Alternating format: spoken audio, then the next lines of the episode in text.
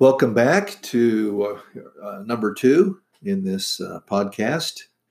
Today we will focus on exercise and physical activity. Again, basic tools that when done consistently make a big difference in your life. Physical activity, of course, is any movement or the large muscle groups that burn energy.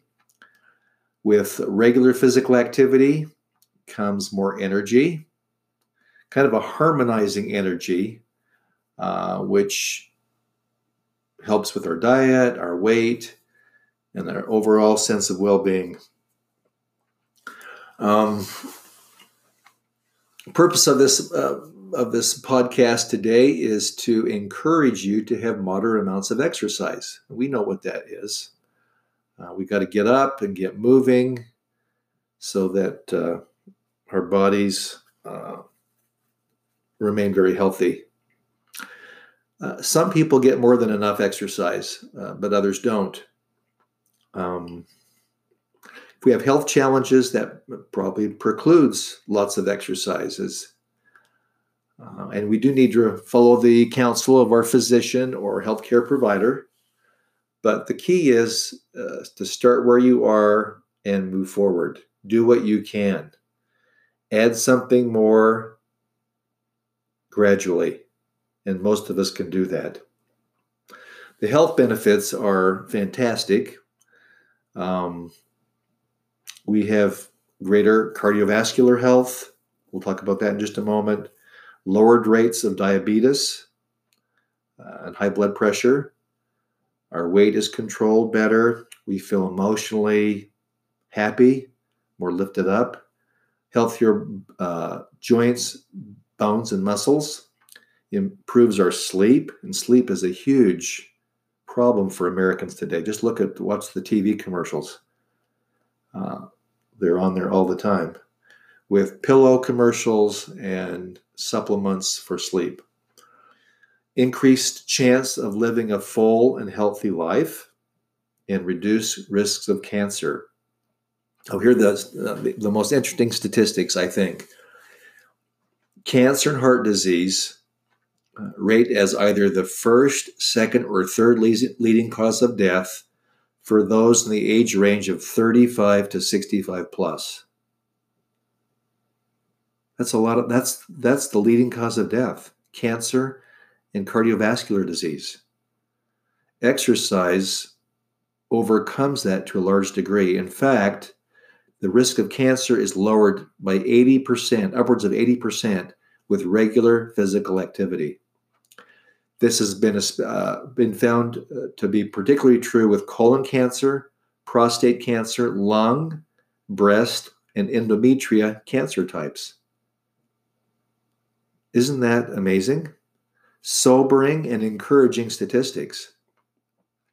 The Center for Disease Control and Prevention, which we've been hearing a lot from these days, recommend that adults engage in moderate, intense physical activity for at least 30 minutes on 5 or more days of the week, or vigorous, intense physical activity on 3 or more days of the week.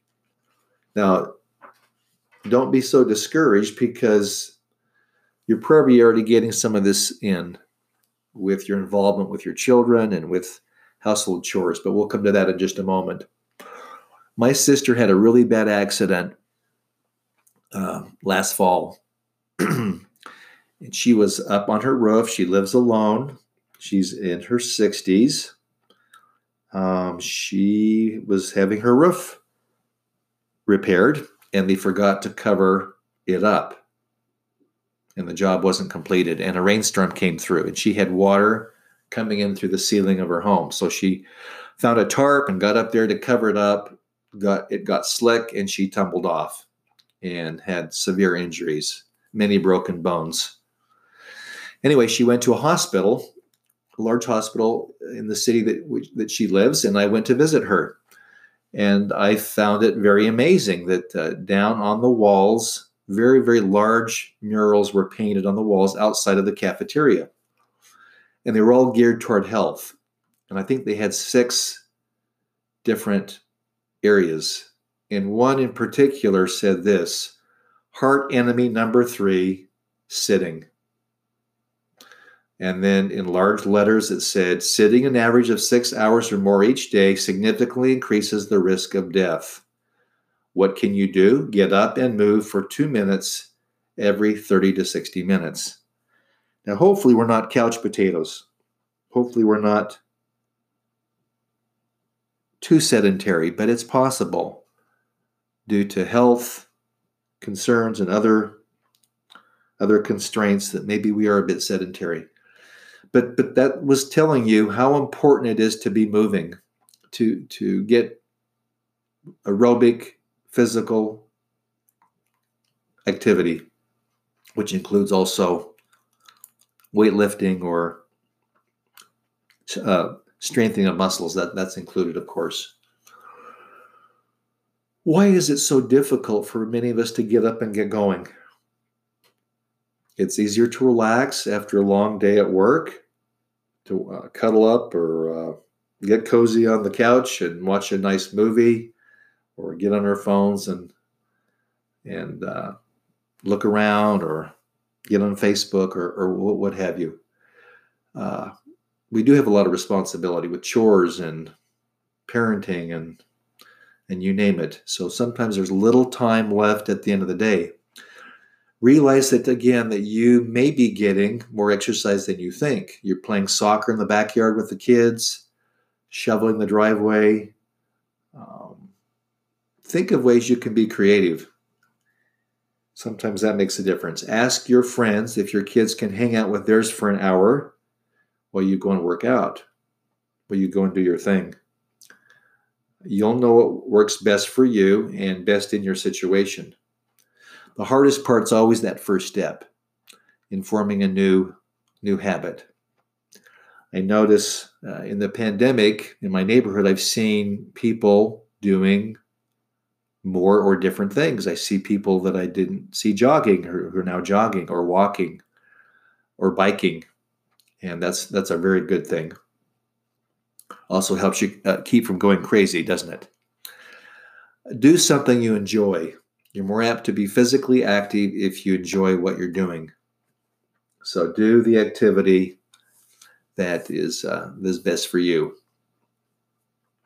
Make a list of activities in your mind or on paper of what gets your heart pumping and your lungs expanding.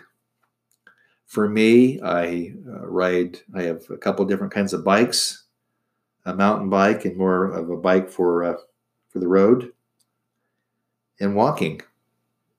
And when I have the kayaks in town, we have a river a couple of miles away that we can do some kayaking. Those make sure you do things that don't involve a lot of travel time or a lot of preparation. And it's even better if it's free, of course. Remember, all the chores you do, like mowing the lawn and hiking up and down the stairs, all contribute to your physical activity goal. The buddy system really works. If you have someone to do things with, that makes a difference. Put up a reminder of your goal where you'll see it each day. We want to be conscious of it, and to subliminally see it also supports our goal. Very importantly, visualize the improvement you'll see and have in your health and your attitude. Recall how you felt in the past when you've walked along the river or biked the trail or taken a swim at the local pool. Just keep that in mind, how good you'll look, how good you'll feel, how your health will improve.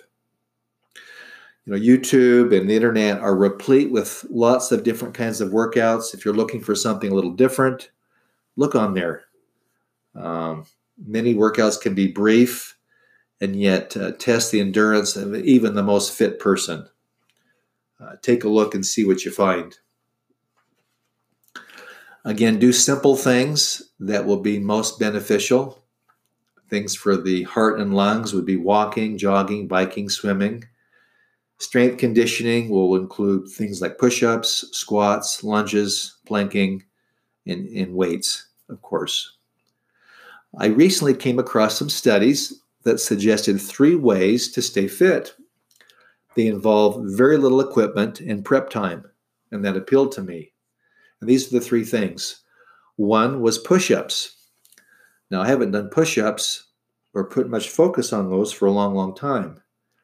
But studies have found that the number of push-ups a person can do as they get into midlife was directly related to cardiovascular and long-term health.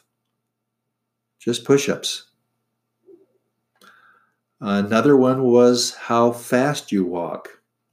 Walking at all is important, and if you're able to walk at a faster gait, that was predictive of longevity and good health as you age. And the third was grip strength. Think of how difficult it is at times as we get a little older to open the jar on pickles or a jar of anything. And so, interestingly, studies have found that grip strength is predictive of maintaining our cognition, our thoughts, our minds, mobility, and longevity. Also decrease the risk of cancer and heart disease.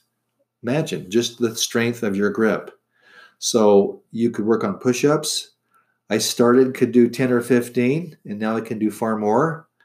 A fast walk, which you can do when you go out to do your walk. And grip strength. Hand grips can be found on Walmart, on their internet site, or you can go in there and purchase a pair. They're about $4. You can grip a tennis ball. It's another way to build strength in your hands. And another simple way would be to just squeeze your hands into a fist as hard as you can for several seconds. Then open your hands and extend your fingers as long and as wide as possible. That builds hand strength. So these are three things you can do that will help you to feel better. If you have a piece of paper, if you're listening to this in the car, when you get a chance, pin up a piece of paper or a little calendar that shows the hours during the week. Often it's a week in review, and it shows you Sunday through Saturday, and it might show the time slots from 6 a.m. to maybe 10 at night. And you could pencil in on that, quote, plan for change, when you want to exercise and what you're going to do. That just anchors it more deeply in your mind and makes it more possible that you will do that, particularly if you pin it up where you'll see it. So that's it for today, my friends. The importance of physical activity.